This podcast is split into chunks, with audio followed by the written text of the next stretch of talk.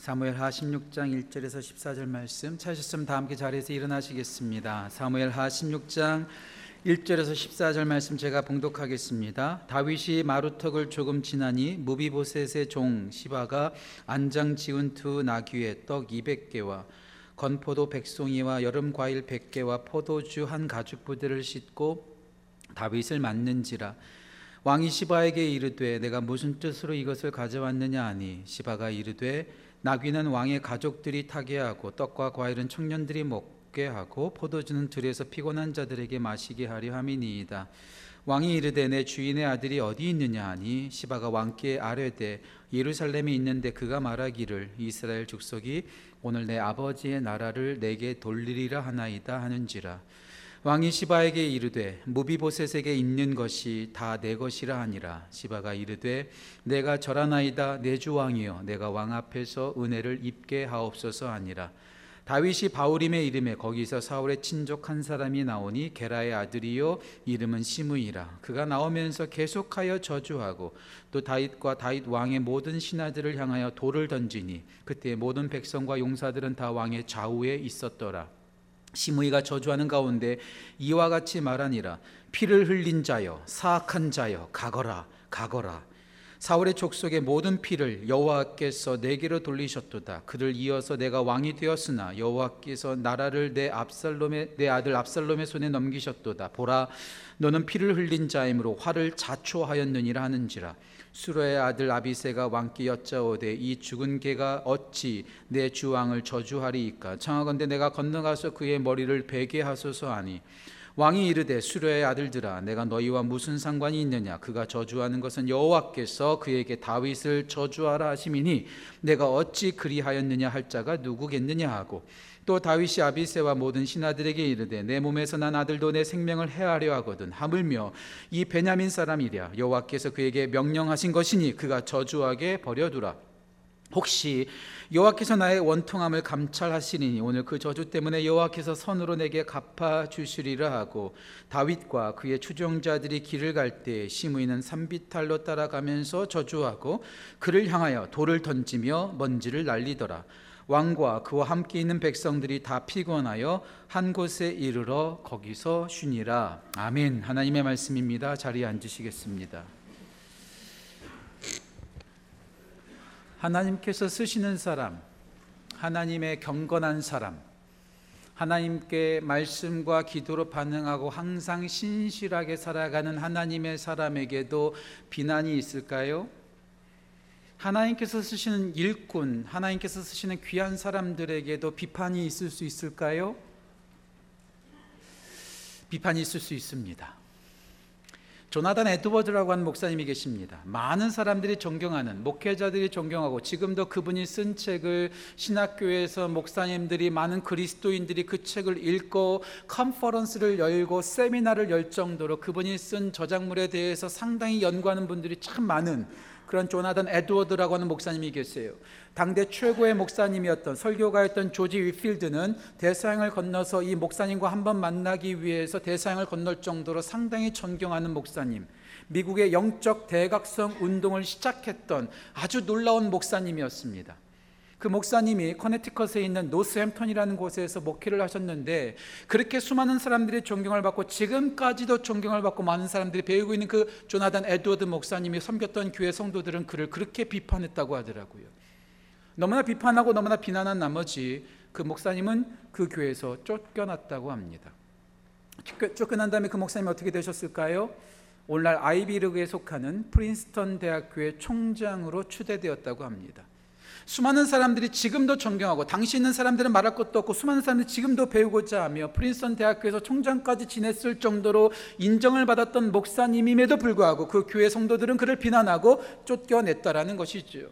하나님의 사람이라 할지라도 비난받을 수 있고 비판받을 수 있다라는 것이죠. 그 누구도 비난과 비판에서는 자유롭지 않다는 거예요. 아이 목사님, 그래도 성경책에 나오는 사람들은 안 그러겠죠. 아니요. 성경책에 나오는 하나님의 사람들 또한 비난과 비판에서는 자유롭지 않았습니다. 모세는 하나님의 위대한 지도자였습니다. 이스라엘 백성들의 위대한 지도자였고 하나님께서 물론 하셨지만 그를 통해서 열 가지의 재앙과 홍해가 갈라지고 광야에서 만나와 메추라기를 먹이는 놀라운 역사를 감당했던 사람이 모세였습니다. 그런데 그에게 항상 원망과 불평과 비판이 끊이지 않았습니다. 그래서 민수기 11장에서 그는 하나님께 이렇게 고백합니다. 하나님, 책임이 중하여 내가 이것을 견딜 수 없습니다. 나에게 은혜를 주셔서 나를 빨리 죽여 주세요. 이 고난 제가 겪고 싶지 않습니다. 너무나 힘듭니다. 하나님의 지도자였던 이스라엘의 위대한 지도자였던 모세조차도 비판과 비난에서 자유롭지 않았다는 것이죠. 모세뿐만이 아닙니다. 느헤미야라는 신실한 지도자, 무너진 성벽을 재건했던 그 신실한 느헤미야를 정말로 비난했던 사람들이 많았습니다. 엘리야 선지자, 엘리사 선지자, 이사야, 예레미야, 심지어는 사도 바울까지도 많은 비판을 받았다는 것이죠. 사도 바울을 향해서 당시의 사람들은 네가 정말 목사 자격이 있느냐? 사도 자격이 있느냐? 오늘날로 말하면 목사 자격을 묻는 거죠. 너 목사 자격 없어. 그렇게 비난하는 사람들이 끊이지 않았다는 것을 우리는 그의 서신을 통해서 배울 수 있습니다. 하나님의 사람이라 할지라도 비난과 비판에서 자유로울 수 없고 예외가 없다는 거죠. 다윗은 어떨까요? 하나님의 마음에 맞는 사람이었고 하나님의 마음에 합한 사람이었고 하나님의 마음에 머무는 예배자였습니다. 그럼에도 불구하고 다윗도 비판과 비난을 받았다는 거죠. 아니요, 다른 사람과 비교할 수 없을 정도로 더 많은 비난을 받았어요. 그가 시편에서 이렇게 고백합니다. 시편 22편 6절에서 나는 벌레요 사람이 아니다. 사람들이 나를 조롱하고 백성들이 나를 비방거리로 삼고 있다라고 그는 고백합니다. 그 비난 때문에 그의 마음이 무너지죠. 시편 69편 20절에서 그는 이렇게 고백합니다. 비방이 나의 마음을 상하게 하고 근심을 충만하게 만들었다. 예, 비난받으면, 비판받으면 마음이 무너져 내려요. 밤잠을 못 자요. 너무나 힘들어요. 너무나 고통스러워요. 제가 최근에 이런 말 들었습니다. 세상에 총에 맞아 죽는 사람보다 말에 맞아 죽는 사람이 더 많다. 칼의 상처를 받기보다도 말과 글, 언어에 상처받는 사람이 더 많다. 예, 그래요. 우리는 총에 맞아 죽지 않습니다. 말에 맞아 죽죠. 우리는 칼에 상처를 받지 않습니다. 말 때문에 상처를 받죠. 비판받고 비난받고 여러 가지 저주를 받고 욕을 받으면 마음이 무너져 내리고 밤잠을 못 자요. 너무나 괴로워요. 지금 다윗도 그 비난과 비판의 예외가 아니었고 그것 때문에 괴로워하면서 시를 쓰고 있다는 것이죠. 다윗의 생애를 봤더니 하나님께서 그렇게 인정하는 사람이었음에도 불구하고 정말 비난을 많이 받았더라고요. 다른 사람과 비교할 수가 없어요. 제가 한번 세봤어요. 한 10개가 넘게 나오더라고요. 제가 그것을 네 개의 범, 세 개의 범주로 제가 나누었습니다. 어떤 사람들에게 비난을 받았을까? 첫 번째 그를 비난했던 사람들은 원수들이었습니다. 원수들. 적과 원수들은 비난하는 게 당연하죠. 다윗을 비난했던 사람이 누굴까요? 골리앗이었습니다. 골리앗은 다윗을 업신여겼고 조롱했습니다. 사울은 다윗을 정말 미워했어요. 그를 비판했고 그를 저주했습니다. 거기서 끝나지 않아요. 블레셋의 방백들, 아기스의 그 신하들이 다윗을 정말로 미워하고 그를 비판했습니다. 원수들만 그를 비난했, 던 것이 아닙니다. 두 번째 카테고리는요, 가까운 사람들이었습니다. 가까운 사람들조차도 다윗을 비난했어요. 나발이라는 남자가 그를 비난합니다. 오늘 본문에 나오는 시므이가 다윗을 비난합니다. 심지어는 아둘람 굴에서 함께 있었던 400명의 사람들 또한 아말렉에게 져서 부녀자들이 다 쫓겨 잡혀갔었을 때 그들은 돌로 다윗을 죽이려고까지 했었습니다. 가까이 있었던 사람들조차도 다윗을 비난하고 비판하고 저주했다는 거죠. 원수와 적들이 비난하는 것, 가까운 사람들이 비난하는 것 그래도 참을 수 있을 것 같아요. 하지만 세 번째로 다윗을 비난했던 사람들은 패밀리, 가족이었습니다. 가족조차도 다윗을 비난했어요. 누가 비난했을까요? 첫 번째로 아버지 이세가 다윗을 비난합니다. 사무엘상 16장을 보면 하카톤, 막내, 쓸모없는 놈이라고 아들을 은근히 비난합니다. 얼마나 다윗의 마음이 무너졌을까요? 아버지만 비난하지 않습니다. 사무엘상 17장을 보면 골리앗 앞에 나가겠다고 자원했던 그 다윗을 향하여 그 형제들 첫 번째 형인 큰 엘리압이 그 다윗을 비난하고 조롱합니다. 엄하게 꾸짖습니다. 형조차도 다윗을 인정하지 않았습니다. 세 번째 또 누가 비난했을까요? 사무엘 하 6장을 보면 다윗이 열정적으로 춤추면서 하나님을 예배할 때 위쪽에서 바라보던 아내 미갈이 다윗을 업신여깁니다. 아내조차도 다윗을 비난했다는 것이죠. 여기서 끝나지 않습니다. 우리가 계속해서 보고 있는 다윗의 아들 압살롬마저도 아버지를 비난합니다. 아버지가 비난합니다. 형제들이 비난합니다. 사랑하는 아내조차도 비난하고 자기가 낳은 아들까지도 비난하는 것 전방위적으로 360도 모든 사람들이 다윗을 끝까지 힘들게 비난했다라는 것이죠. 예, 그 누구도 비난과 비판에서 예외일 수 없다는 것, 자유로울 수 없다는 것, 피할 수 없는 것이 비난이고 비판입니다. 자, 성경에 나오는 사람들뿐만 아니라 저를 포함하여 우리 모두도 비난과 비판에서 자유롭지 않습니다. 비난을 절대로 피할 수 없습니다. 자, 그렇다면 이 피할 수 없는 비판 어떻게 해야 될까요? 피할 수 없다면 우리가 이 비판을 받을 때 우리가 지혜롭게 대처하고 지혜롭게 반응할 수 있어야 합니다. 오늘 사무엘 하 6장에서 16장에서 시므이의 비판과 저주를 듣고 있는 그 다윗 그리고 무비보셋의 신하였던 시바가 잘못된 소문을 주는 그것을 듣는 그 다윗의 모습을 통해서 우리도 비판을 받을 때 피할 수 없는 그 비판과 저주를 받을 때 우리가 어떻게 지혜롭게 반응해야 될지를 배우고 나아가기를 간절히 소원합니다. 저는 오늘 설교를 준비하고 또 설교를 올라오면서 정말 정말로 부담되는 마음으로 두렵고 떨리는 마음으로 오늘 설교를 합니다. 두 가지 이유예요. 두 가지. 제가 오늘 설교가 정말 부담되는 이유 두 가지.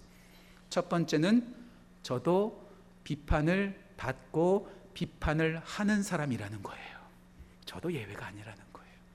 제가 완벽하고 제가 비판하지 않고 비판받지 않는 사람이기 때문에 오늘 설교하는 것이 아니라 저도 여러분들과 우리 모두가 다 똑같은 연약한 죄인이기 까닭에 저도 오늘 설교를 듣는 마음으로 섰기 때문에 참 두렵고 떨리게 오늘 설교를 하고 있다는 것이죠. 그래서 부담이 됩니다.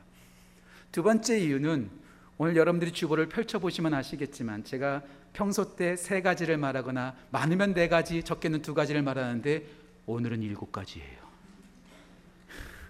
정해진 시간 안에 일곱 가지를 다 전해야 된다는 부담감을 가지고 오늘 설교 자리에 섰습니다. 어찌 보면 오늘 설교는 두 번에 걸쳐서 해야 되는 것을 한 번에 몰아서 함께 말씀을 나누는 것 같아요.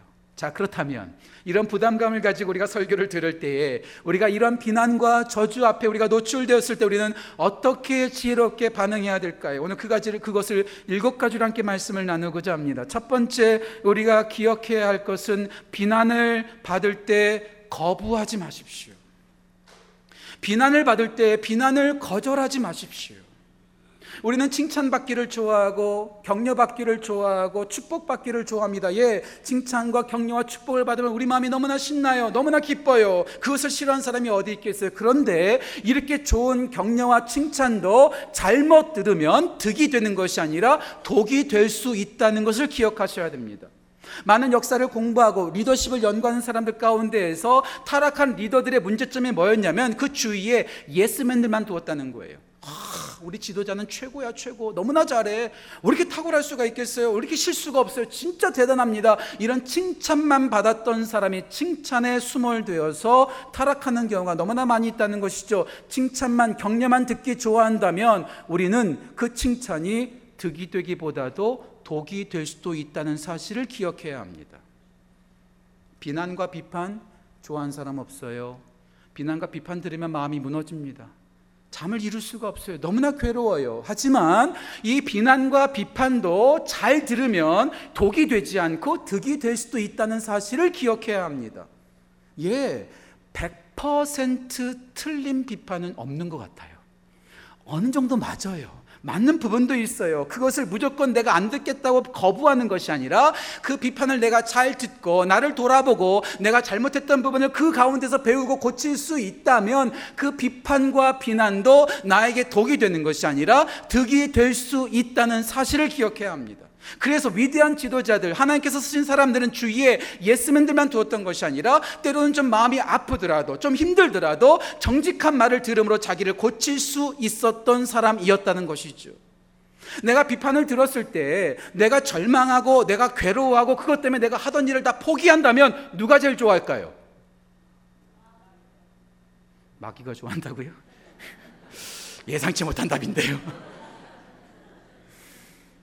내가 비판을 들었을 때 그 비판 때문에 내가 다시 일어설 수 있고 내가 배울 수 있고 내가 성장할 수 있고 내가 더 성숙해진다면 내가 하던 일을 더 잘할 수 있다면 누가 가장 힘들어 할까요?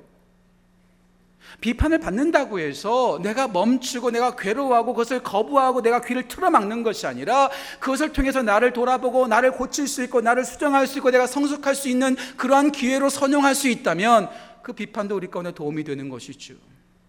오늘 다윗은 시므이에게 아주 무서운 저주를 듣습니다. 이 사악한 자여 가거라 가거라 저주하고 욕하고 있어요. 그때 옆에 있었던 아비세가 저 시므이 내가 죽일 수 있도록 허락해 주십시오. 저 입을 틀어 막겠습니다. 이런 말이죠. 얼마나 듣는 다윗이 기뻤겠습니까? 그래 가서 없애라. 이렇게 말할 수 있었는데 다윗은 그렇게 말하지 않습니다. 오늘 본문 말씀 특별히 10절 말씀 보실까요? 10절에 이렇게 나옵니다.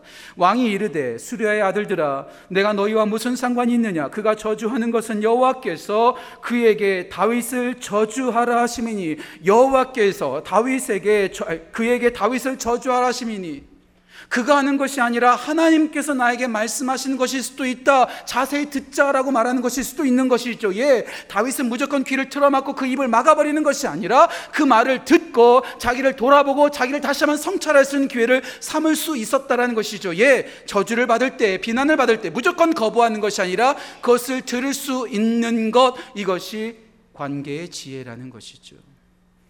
무조건 거부하지 마십시오. 그 비판을 통해서 자신을 돌아보고 자신을 고칠 수 있고 성장할 수 있는 기회로 삼는 것이 지혜로움입니다. 두 번째, 우리가 기억해야 할 것은 대응하지 마십시오. 대응하지 마십시오. 무조건 반사라는 말을 여러분들이 들어보셨는지 모르겠어요. 병원에 가면 의사 선생님이 우리의 무릎을 망치로 탕 칩니다. 그러면 어떻게 되죠? 발이 팍 올라옵니다. 나의 생각과는 상관없이 어떤 자극을 받으면 자연스럽게 우리 몸이 우리의 생각이 반응할 때가 있다는 거죠. 예, 그래요. 비난을 받으면 나도 비난하고 싶어져요. 누군가가 나를 비판하면 나도 비판으로 반응하고 싶어요. 누군가가 저주하고 욕하면 나도 저주하고 욕하고 싶어요. 나도 답답하고 나도 억울하고 나도 너무나 한이 서리면 나도 입이 있는데 나도 생각이 있는데 나도 그 상황을 변호하고 싶어. 나도 한번 설명해 주고 싶어. 나도 한번 말하고 싶어라고 반응할 수 있는데 반응하지 않는 것이 지혜로움이라는 것이죠. 비판과 비난은 반응하면 반응할수록 눈덩이처럼 커집니다. 비난에 비난으로 저주에 저주로 대응하면 대응할수록 진흙탕 싸움이 되버립니다. 비난의 내용은 거부하지 않고 듣되 그 비난하는 대상과 대응하거나 싸우지 않는 것 이게 바로 지혜로움이라는 것이죠. 오늘 다윗은 시므이를 죽여버리자. 죽여버릴 수 있도록 나에게 허락하소서라고 말하는 그 아비세에게 이렇게 말합니다. 11절 말씀 보실까요? 11절 이렇게 나옵니다. 또 아, 다윗이 아비세 모든 신하에게, 신하들에게 이르되 내 몸에서 난 아들도 내 생명을 해하려 하거든 하물며 이 베냐민 사람이랴 여호와께서 그에게 명령하신 것이니 그가 저주하게 버려두라 let him alone 그를 내버려둬라 그와 싸우지 않겠다. 그가 저주한다고 나도 저주하고 그가 돌을 던진다고 나도 돌을 던지지 않겠다. 그와 대응하지 않고 그냥 가만히 있겠다고 지금 선언하는 것이 다윗입니다. 예, 비난하면 나도 비난하고 싶어요. 나도 할 말이 있어요. 나도 생각이 있어요. 나도 입이 있어요. 라고 말할 수 있겠지만 대응하지 않는 것. 그것이 비난하는 사람의 힘을 빼는 것입니다. 반응하지 않는 거죠. 우리 예수님께서 잡히셨어요. 십자가를 지시기 전에 대제사장들과 공회원들 앞에서 심판을 받으십니다. 그때 대제사장과 공회원들이 거짓 증거를 가지고 예수님을 죽이려고 공격합니다. 그때 예수님께서 어떻게 반응하셨을까요? 거짓 증거에 예수님께서 억울하다 말씀하지 않으셨습니다. 논리적으로 따지지 않으셨습니다. 예수님은 침묵하셨습니다. 대응하지 않으셨어요. 그렇지만 여러분 꼭 기억하세요. 무조건 침묵하고 무조건 가만히 있으라는 건 아닙니다. 대제사장과 공회원들이 예수님께 이렇게 묻습니다. 네가 하나님의 아들이냐? 당신이 하나님의 아들 그리스도냐라고 팩트에 대해서 물어보실 때 물어볼 때에는 예수님께서 당당하게 대답하십니다. 내가 바로 그다. 예, 무조건 침묵하라는 것이 아니라 잘못된 비판과 비난에 대해서 대응하지 않는 것, 가만히 있는 것, 이것이 관계의 지혜로움이라는 것이죠. 다윗은 시므이와 싸우지 않았습니다. 같이 돌 던지지 않았습니다. 같이 저주하고 비판하지 않았습니다. 대응하지 않는 것, 이것이 바로 관계의 지혜라는 것이죠. 거부하지 마십시오. 대응하지 마십시오. 세 번째 우리가 기억해야 될 것은 속단하지 마십시오. 속단하지 마십시오. 한 7년 전, 8년 전에 제 아내와 함께 워싱턴 DC M 스트리트에 제가 나갔던 기억이 있습니다. M 스트리트 참 복잡하잖아요. 거기 주차 건물에 들어가서 주차를 하는데 제가 조금 운전이 미숙해서 주차하는데 조금 시간이 걸렸던 것 같아요. 그래서 차 몇 대가 좀 stuck이 됐던 것 같아요. stuck이 되면 좀 되게 짜증 나잖아요. 제가 주차할 때 어떤 미국 사람이 지나가면서 그 창문을 딱 내리고 저한테 큰 소리로 외쳤습니다. 설교 강단에서 이런 말씀 드리는 게 참 죄송하지만 그 당시 있었던 일을 그대로 말하기 위해서 제가 말씀드릴게요. 미리 양해를 구하고 말씀드릴게요. You idiot라고 말을 했어요. You idiot. 이거는 그 바보라는 말 가운데서 가장 나쁜 말이라고 하더라고요. 정신병자, 멍충이 뭐 이런 말이라고 하더라고요. 그 말을 듣고 제가 주차고 딱 나오는데 아내가 저한테 한마디를 하는 거예요. 기분 안 나쁘냐고. 그래서 제가 그랬어요. 기분 안 나쁘다고. 우리 아내가 그러더라고. 유 이디어트라고 말했는데 아 기분 안 나쁘다고. 저는 그래요. 기분 안 나빴어요. 왜요? 다시는 그 사람 만날 일이 없거든요. 그 사람의 이름도 모르고 지금 그 얼굴도 기억이 안 나요. 그 사람과 다시는 밥 먹거나 만날 일도 없어요. 이름도 몰라요. 나랑 아무런 상관없는 사람이 저한테 욕한다 한들 제가 무슨 상관이 있겠습니까? 잠깐 기분 나쁠 수는 있겠죠. 하지만 기분 안 나빠요. 하지만 그 말을 제 아내가 저한테 한다면 그 말을 우리 지구촌 가족들이 저한테 한다면 저는 진짜 밤잠 못 잘 것 같아요. 저랑 아무런 관련 없는 사람이 욕하는 거는 괜찮아요. 하지만 내가 사랑하고 내가 날마다 만나고 함께 밥을 먹고 함께 교제하는 사람들이 저한테 그런 말을 한다면 저는 진짜 마음이 무너질 것 같아요. 오늘 다윗이 가장 힘들었던 부분이 뭘까요? 시무엘가 저주하고 돌을 던지며 쫓아오는 것이 다윗의 마음을 그렇게 많이 아프게 했을 것 같지는 않아요. 진짜 다윗의 마음이 아팠던 것은 오늘 사무엘하 16장 1절부터 4절에 나오는 사건입니다. 다윗이 지금 압살롬을 피해서 도망치고 있어요. 도망치는데 나루턱에 이르니까 무비보셋의 종, 무비보셋, 여러분 기억하세요? 사울의 손자였고 요나단의 아들이었고 다리가 다쳐서 어그적거리면서 걸어다니는 그 죽은 개와 같던 무비보셋을 다윗은 왕이 된 다음에 죽이지 않고 그에게 아버지와 할아버지의 재산을 다 돌려주고 그와 함께 날마다 왕의 식탁에서 밥 먹을 수 있도록 은혜를 베풀었던 그 무비보셋의 종 시바가 등장합니다. 그가 와서 먹을 것과 나귀와 포도주를 공급해 줘요. 얼마나 기쁠까요? 다윗이 그 시바에게 이렇게 말합니다. 너의 주인은 어디 있느냐? 너의 주인 무비보셋은 어디 있느냐? 그때 시바가 어떻게 대답할까요? 오늘 본문 말씀 3절입니다. 3절에서 그가 이렇게 대답합니다. 3절 제가 읽겠습니다. 다윗 왕이 이르되 내 주인의 아들이 어디 있느냐? 무비보셋 어디 있느냐 하니 시바가 왕께 아래되 예루살렘에 있는데 그가 말하기를 이스라엘 족속이 오늘 내 아버지의 나라를 내게 돌리리라 하나이다. 지금 그가 당신을 따라오지 않고 압살롬이 점령할 그 예루살렘에 남아서 우리 할아버지 사울의 나라, 우리 아버지 요나단의 나라를 다시 되돌리겠구나 이렇게 말했다는 거예요. 무슨 말이에요? 지금 은혜를 받았던 다윗한테 배신했다는 것입니다. 죽어 마땅한 그 무비보셋을 살려줄 뿐만 아니라 재산을 돌려주고 날마다 왕의 식탁에서 먹을 수 있도록 은혜를 베풀었는데 어찌 감히 네가 나를 배신하느냐? 다른 사람들은 다 배신하고 다른 사람들은 다 욕해도 너만큼은 그러면 안 되지. 다윗의 마음이 무너졌던 것 같아요. 그리고 다윗이 어떻게 반응했을까요? 4절 말씀 보실까요? 4절에 이렇게 나옵니다. 왕이 시바에게 이르되 무비보셋에게 있는 것이 다 내 것이니라 아니라 얼마나 기분이 상했는지 무비보셋이 가지고 있던 모든 재산들을 다 몰수해서 시바에게 주고 있는 거예요. 그랬더니 시바가 이릅니다. 내가 절하나이다. 내 주 왕이여 내가 왕 앞에서 은혜를 입게 하옵소서. 얼마나 마음이 상했으면 지금 무비보셋의 재산을 다 뽑아 가지고 시바에게 주겠습니까? 여기에서 다윗의 실수가 있는 거예요. 다윗이 무슨 실수를 했죠? 시바 얘기만 듣고요. 무비보셋의 이야기는 듣지 않았어요. 요즘 가장 무서운 게 뭔지 아세요? 우리가 살아가면서 진짜 조심해야 될 게 뭔지 아세요? 흔히 어르신들 많이 말하죠. 카더라 통신. 목사님이 그랬대. 어, 저 김집사가 저랬대. 우리 교회가 그랬대. 카더라 통신. 소문을 듣고 상대방의 말을 듣지도 않고 사후 좌우, 좌우 전후 사정 다 살펴보지 않고 한 사람의 말만 듣고 그랬다 믿고 속단하는 것 이것이 우리의 관계를 병들게 만드는 주범 중의 주범이라는 것이죠. 어찌 한쪽 말만 듣고 다 믿을 수 있을까요? 모든 사람의 말도 들어보고 전후 사정을 다 따져봐도 판단하기 어려운 것이 많이 있는데 어찌 한 사람의 이야기를 듣고 모든 것을 다 속단할 수 있겠어요? 잠언 18장 17절에 이런 말씀이 있습니다. 제가 읽어 드릴게요. 잠언 18장 17절입니다. 송사에서는 먼저 온 사람의 말이 바른 것 같으나 그의 상대자가 와서 밝히느니라. 조금 더 이해하기 쉽도록 제가 세 번역으로 읽어 드릴게요. 잠언 18장 17절 세 번역입니다. 법정에서 먼저 입을 여는 사람이 오라 보여도 상대방이 나타나 대질해 봐야 밝혀진다. 한 사람 이야기만 듣고 판단하지 말고 상황을 보고 상대방의 이야기도 듣고 모든 사람의 이야기를 듣고 신중하게 속단해 서, 결정해도 늦지 않는다는 것이죠. 오늘 다윗은 시바 한 사람의 말을 듣고 무비보셋을 오해하고 있어요. 그 결과 어떻게 됐을까요? 다윗이 모든 전쟁이 끝나고 예루살렘으로 다시 돌아옵니다. 돌아올 때 제일 먼저 그를 맞이하는 사람이 누굴까요? 무비보셋입니다. 무비보셋이 어떻게 맞이할까요? 멋진 모습으로 맞이하는 것이 아니라 수염을 기르고 더러운 옷을 입고 더러워진 발을 가지고 다윗 왕 앞에 나옵니다. 페인처럼 나오는 거죠.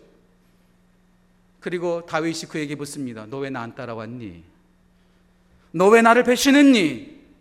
너 왜 나와 함께하지 않았니? 그때 무비보셋이 다윗에게 이렇게 설명합니다. 오늘 본문 말씀은 아니지만 사무엘 하 19장 26절과 27절 말씀 제가 읽어 드릴게요. 대답하되 내 주 왕이여 왕의 종인 나는 다리를 절므로 내 나귀의 안장을 지워 그 위에 타고 왕, 왕과 함께 가려고 했었는데 내 종이 나를 속이고 종인 나를 내 주인 왕께 모함하였습니다. 내가 다리가 불편해서 좀 속도가 좀 더딘데 그렇게 내가 준비하고 있는 사이에 종이 먼저 혼자 도망가 버리고 그 종이 나에 대해서 왕에게 모함했습니다. 시바 말만 들었을 때는 무비보셋이 진짜 배은망덕한 인간이었는데 무비보셋의 이야기를 들어보니까 상황이 다른 거예요. 한쪽 이야기만 듣고 속단하면 안 돼요. 양쪽 이야기를 다 들어봐야죠. 우리는요, 한 사람 이야기만 듣고 그랬대, 저랬대, 그 소문을 내면서 관계가 막 악화로 치도는 경우가 너무나 많이 있습니다. 저를 포함하여 우리 모두가 조심해야 될 것. 목사님 누가 그랬대요. 김지사, 김집사, 조집사가 저래서 저랬어. 하나님의 말씀은 잘 믿지 않으면서 왜 이렇게 소문은 잘 믿죠? 속단하지 마십시오. 한쪽 이야기만 듣지 마십시오. 모두가 듣고 천천히 판단해도 늦지 않습니다. 거부하지 마십시오. 대응하지 마십시오. 속단하지 마십시오. 네 번째, 비판하지 마십시오. 비판하지 마십시오. 마음을 다하여 저 자신과 우리 지구촌 가족 여러분 성도님들께 마음을 다하여 제가 고백합니다. 비판하지 마십시오. 비판하지 마십시오. 비판이 얼마나 마음이 아픈지 아십니까? 하나님의 사람들 가운데 비판했다라고 하는 이야기가 나면 저한테 소개해 주십시오. 하나님 사람들은 비판을 받는 사람이었지 비판하는 사람은 아니었습니다. 비판하지 마십시오. 그럼 이렇게 말씀하실 분이 있을지 모르겠어요. 목사님, 그러면 불의에 대해서는 침묵해야 됩니까? 악에 대해서는 비판해야죠. 잘못된 것은 잘못됐다고 분명히 말해야죠. 예, 그렇다면 하십시오. 하실 때 이렇게 하십시오. 제가 오늘 설교를 시작하면서 조나단 에드워드 목사님 이야기를 해드렸어요. 그분이 젊었을 때 난 이런 사역자가 되겠다. 난 이런 그리스도인이 되겠다는 마음으로 70가지, 70가지의 결심, 레졸루션, 70가지의 결심을 합니다. 그 중에서 제가 오늘 여러분한테 네 가지만 소개해 드릴게요. 이 네 가지를 잘 들어보시고 이 네 가지의 기준을 따라서 비판하십시오. 결심 첫 번째, 31번째 결심입니다. 제가 읽어 드릴게요. 절대로 타인을 비판하지 않는다. 그러나 그리스도인의 가장 높은 명예, 인류에 대한 사랑, 가장 낮은 겸손, 나 자신의 허물과 실패에 대한 자각, 도덕적 황금률에 완벽하게 부합할 때, 부합할 때는 비판하는 게 정당하다. 상대방을 사랑하고 나는 겸손하고 하나님의 말씀을 따라서 정확하게 틀린 것이라면 비판하는 게 적, 적, 맞, 맞다라는 것이죠. 근데 여기서 끝나지 않아요. 그렇다 해도 누군가를 비판할 때는 그 비판이 이 결심에 부합하는지 엄격하게 따져보겠다. 대부분 비판할 때 저를 포함하여 틀려서 비판할 때도 많지만 미워서 비판할 때가 더 많은 것 같아요. 모르겠습니다. 저는 그런 것 같아요. 틀려서 비판하기보다 싫어요. 미워서 비판할 때가 많아요. 오늘 조나단 에드워드 목사님은 인류의 사랑과 겸손과 도덕적 황금률에 정확하게 부합하는지를 따져보고 엄격하게 돌아본 다음에 비판하겠다는 거예요.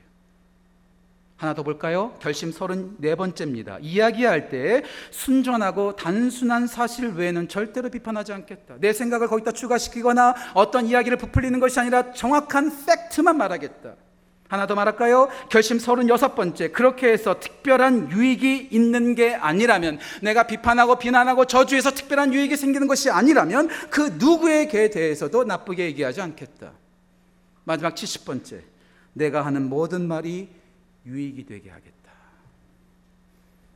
예수님께서 말씀하세요. 네가 하는 그 비판으로 네가 비판을 받을 것이고, 네가 하는 그 헤아림으로 네가 헤아림을 받을 것이다. 저는 8년 전, 전 8년 전 정도쯤에 이찬수 목사님께서 설교하셨던 그 내용을 아직도 자주 기억해요. 이게 과학적으로 맞는 건지는 모르겠어요. 목사님 설교에서 그렇게 나오더라고요.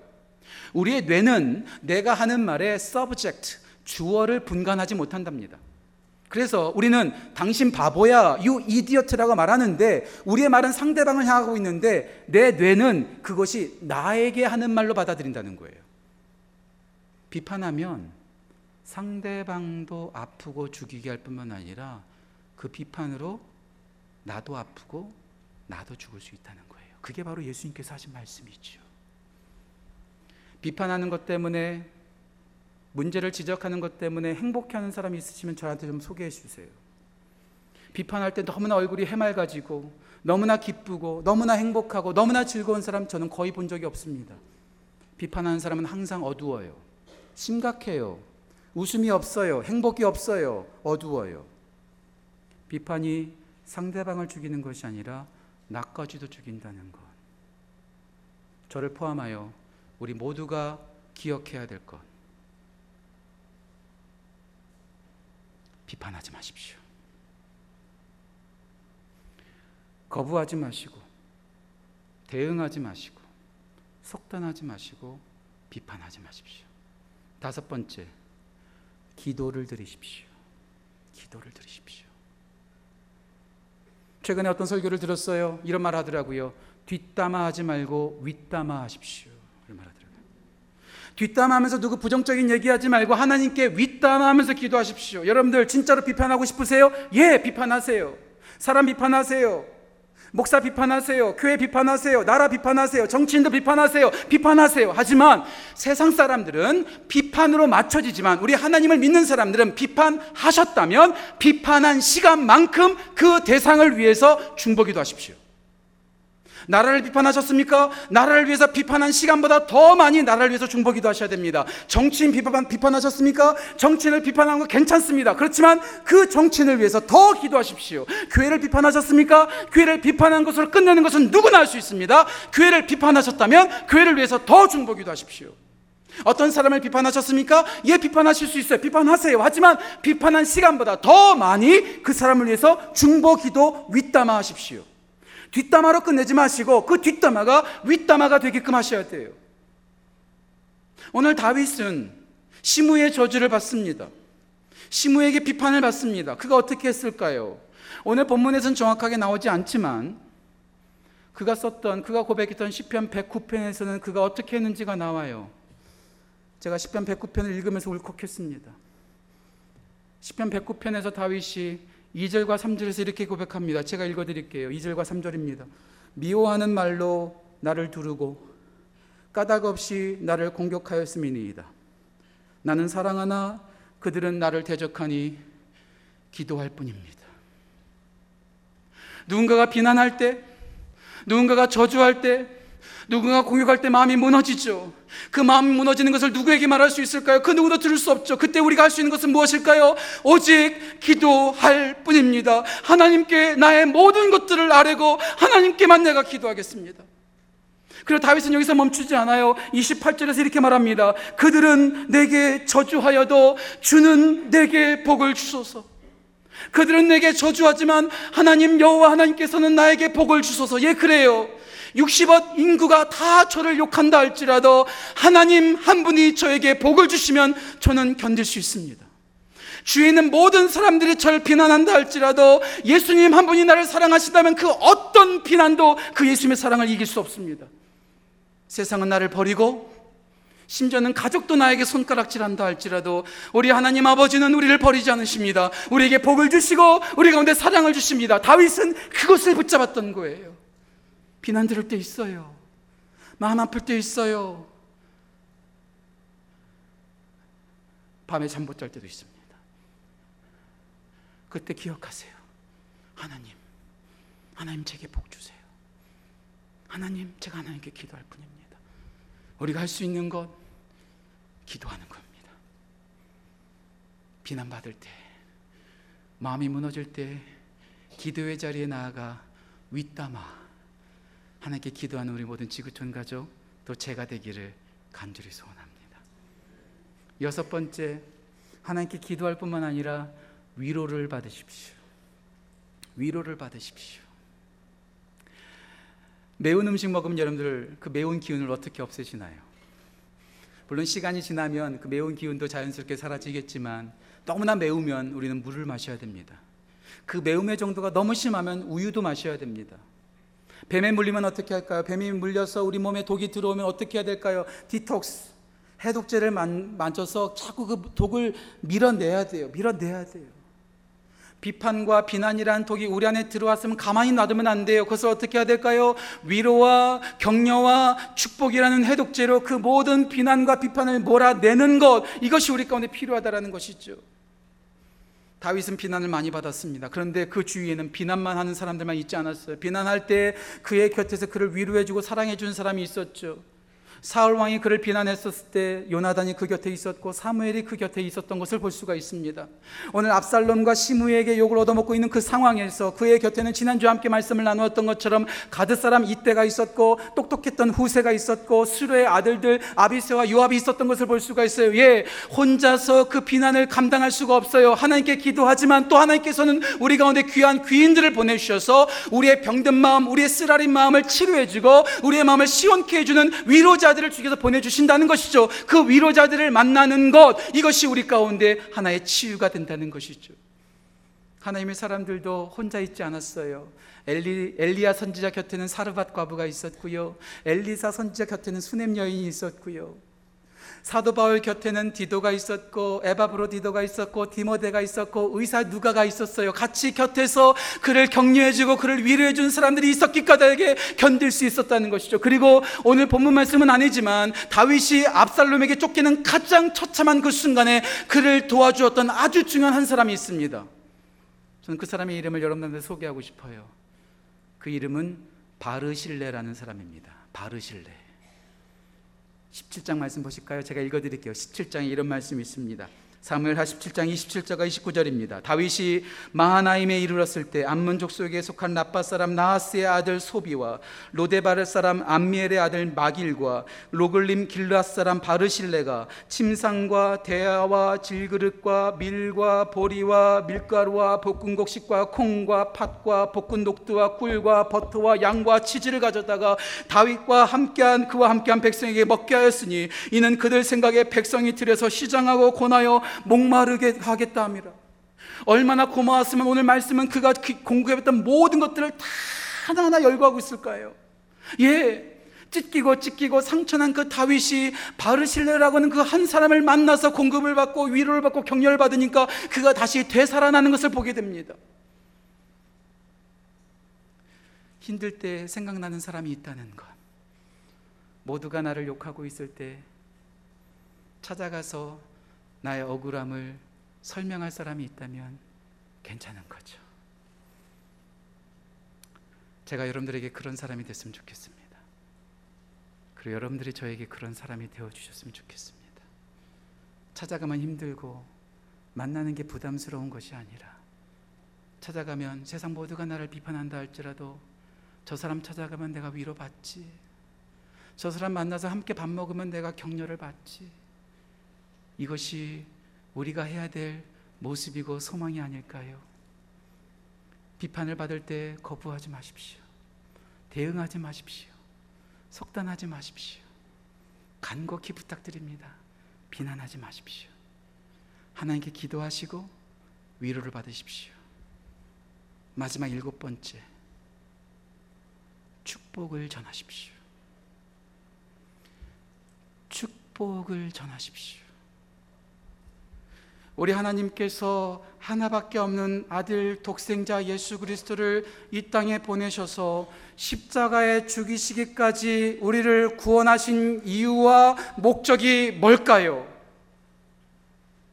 진노의 자식이었고 어둠 가운데 있었던 우리를 구원하신 그 이유가 뭘까요? 저는 확신합니다. 우리를 구원하신 이유가 비판자가 되고 비난자가 되고 문제를 지적하는 사람 만들기 위해서 우리를 구원하지 않으셨다고 저는 확신합니다.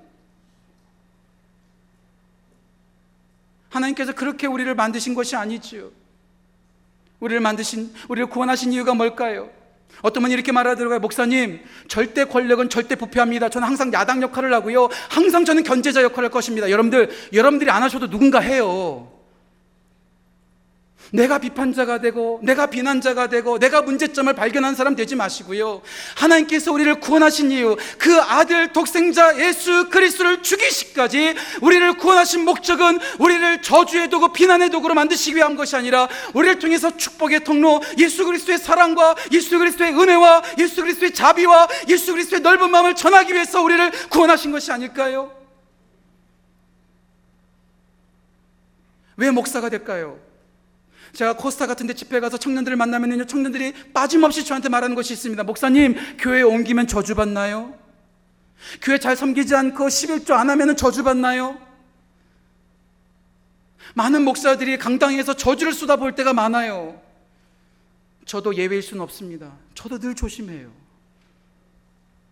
근데 목사는요, 성도들을 견제하고 성도들의 잘못점을 뽑아내서 그들을 올가매고 그들을 비판하고 날카로운 목사가 되는 것이 아니라 부드럽고 사랑하고 용납하는 목사가 진짜 목사 아닐까요?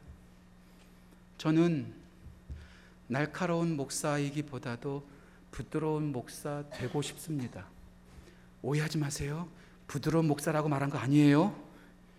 부드러운 목사이고 싶습니다. 참 신기하죠? 비난을 어떻게 할 것인가 세미나를 듣지도 않았는데 비난은 참 잘해요. 어떻게 하면 문제점을 발견할까? 책을 읽어본 적도 없는데 문제점은 쏙쏙 눈에 띄어요. 우리가 그렇게 죄인인 것 같아요. 제가 그렇게 죄인인 것 같아요. 날카롭고 딱딱한 목사, 딱딱한 그리스도인 되는 것이 아니라 하나님께서 우리를 세우신 대로 우리가 축복의 통로가 되고 의뢰의 통로가 되는 것 이것이 하나님께서 우리를 세우신 가장 고귀한 목적이고 사명이 아닐까요? 저는 오늘 설교를 시작하면서 비난의 예외가 없다는 말씀을 드렸습니다. 하나님의 사람조차도 비난을 받았고 다윗조차도 비난받았다는 말씀을 드렸어요. 그런데 진짜로 비난받으면 안 되는 분이 비난받으신 일이 있습니다. 죄도 없으셨고 문제도 없으셨고 잘못한 적도 하나도 없으신 분이 비난받으신 적이 있어요. 그분이 누굴까요? 바로 우리가 믿는 예수님이십니다. 예수님께서는 죄가 없으신데도 불구하고 욕을 얻어 드셨어요. 조롱을 드셨어요. 십자가를 지러 올라가시는데 사람들이 이렇게 말했어요. 네가 만약에 하나님의 아들이어든 십자가에서 내려와서 너 자신을 구원해 봐라. 그 조롱과 핍박에 우리 예수님은 어떻게 반응하셨죠? 아버지여, 저들이 하는 일을 알지 못합니다. 저들을 용서하여 주옵소서. 말씀을 보니까 다윗은 저주하는 사람들을 축복했다고는 말하지 않더라고 하지만 축복하신 분이 계세요. 바로 우리 예수님이죠. 저의 멘토 목사님께서 자주 하시는 말씀이에요. 우리 예수님은 향나무와 같으셨대요. 향나무. 향나무의 특징은 뭐죠? 자신을 내려 찍는 도끼, 그 흉기에 향기를 묻혀주는 것이 향나무입니다. 다시 말씀드릴게요. 자신을 내려 찍어 누르는 흉기에게 향기를 묻혀주는 것이 향나무입니다. 세상이 우리를 괴롭히는 가장 처절한 무기는 비난과 비판입니다. 하지만 우리가 가지고 있는 무기는 비난과 비판이 아니라 향기입니다. 예수님의 사랑과 축복과 용서. 저는 저를 포함하여 우리 모든 지구촌 가족들이 비난과 비판을 받을 때 축복으로 흉기에 얻어맞을 때 향기를 묻혀서 예수님의 사랑을 증거하는 예수님의 사랑을 나타내는 아름다운 하나님의 마음에 합한 사람들로 세워지시기를 간절히 소원합니다. 이 시간 다 함께 나눠서 함께 기도할까요? 하나님 우리 모두는 죄인입니다. 비판하는 것, 비난하는 것 배우지 않았어도 우리는 자연스럽게 비난하고 비판합니다. 너무나 똑똑한 게 문제입니다. 하나님 우리를 용서하시고 예수님께서 자신을 내려치는 그 흉기를 향하여 향기를 묻혀 주셨던 것처럼 우리가 축복의 통로 되게 하여 주옵소서. 저주의 저주, 비판의 비판, 비난의 비난으로 대항하지 않게 하시고 우리가 주님께서 우리를 구원하신 그 목적과 이유를 따라 축복의 사람, 위로의 사람, 사랑의 사람으로 세워질 수 있도록 인도하여 주옵소서. 함께 이 시간 함께 기도하며 저 옆에 나갑시다. 기도하겠습니다. 하나님 아버지, 우리 가운데 은혜를 더하신 것 참 감사합니다. 우리 가운데 은혜를 더하시고 능력을 더하여 주옵소서. 우리는 남마다 넘어질 수밖에 없는 죄인입니다. 비난하고 비난 듣는 것이 우리의 삶 속의 대부분임을 시간 고백합니다. 그런 우리를 용서하시고 생각 없이 비난하는 것에 빠지지 않으며 우리가 축복의 통로와 축복의 도구로서 사랑을 전하고 은혜를 전하는 귀한 하나님의 도구로 세움 받을 수 있도록 인도하여 주옵소서. 우리가 고통할 때, 우리가 어려울 때 오직 주를 바라보며 나아가게 하시고 주님께 기도하게 하셔서 뒷담화로 끝나지 아니하고 윗담화로 주님께 나아가며 기도하는 우리 모두가 되게 하여 주시고 우리 모든 지구촌 가족들의 구석구석에 위로자들과 격려자들과 함께하는 지지자들을 많이 보내주셔서 하나님이 힘들고 어려운 세상 가운데 서로 격려하며 서로 사랑하며 나아가는 귀한 믿음의 관계와 믿음의 동역이 넘칠 수 있도록 주여 인도하여 주옵소서. 우리 안에 축복이 가득 채워져서 치면 칠수록 찌르면 찌를수록 우리 안에서 축복이 터져 나오는 축복의 통로 될 수 있도록 주여 인도하여 주옵소서. 하나님 아버지, 우리 모두는 죄인입니다. 비판하기 쉽고 비판 듣는 것 때문에 괴로워하는 것이 우리들의 모습입니다. 저를 포함하여 우리 모두를 불쌍히 여겨 주시고 비난에 자연스럽게 대응하는 것이 아니라 흉기를 맞아도 향기를 바라셨던 향나무 예수님처럼 우리가 향기를 바라고 축복을 바라는 축복의 통로로 세움 받을 수 있도록 주여 인도하여 주옵소서. 하나님 우리가 힘들 때 주를 바라보게 하시고 힘들 때 위로의 사람들을 보내 주시고 그 위로를 통해서 우리가 날마다 축복하는 축복의 도구가 총 통로가 될 수 있도록 우리 모두를 그렇게 사용하여 주옵소서. 지금은 우리 주 예수 그리스도의 은혜와 살아계신 하나님의 사랑과 성령의 교통하심이 축복의 통로로서 하나님의 마음에 머무는 예배자로 세워지기를 다짐하는 우리 모든 지구촌 가족들의 삶 가운데 그 가정 가운데 그 모든 것 위에 영원토록 함께 하시기를 간절히 축원하옵나이다. 아멘.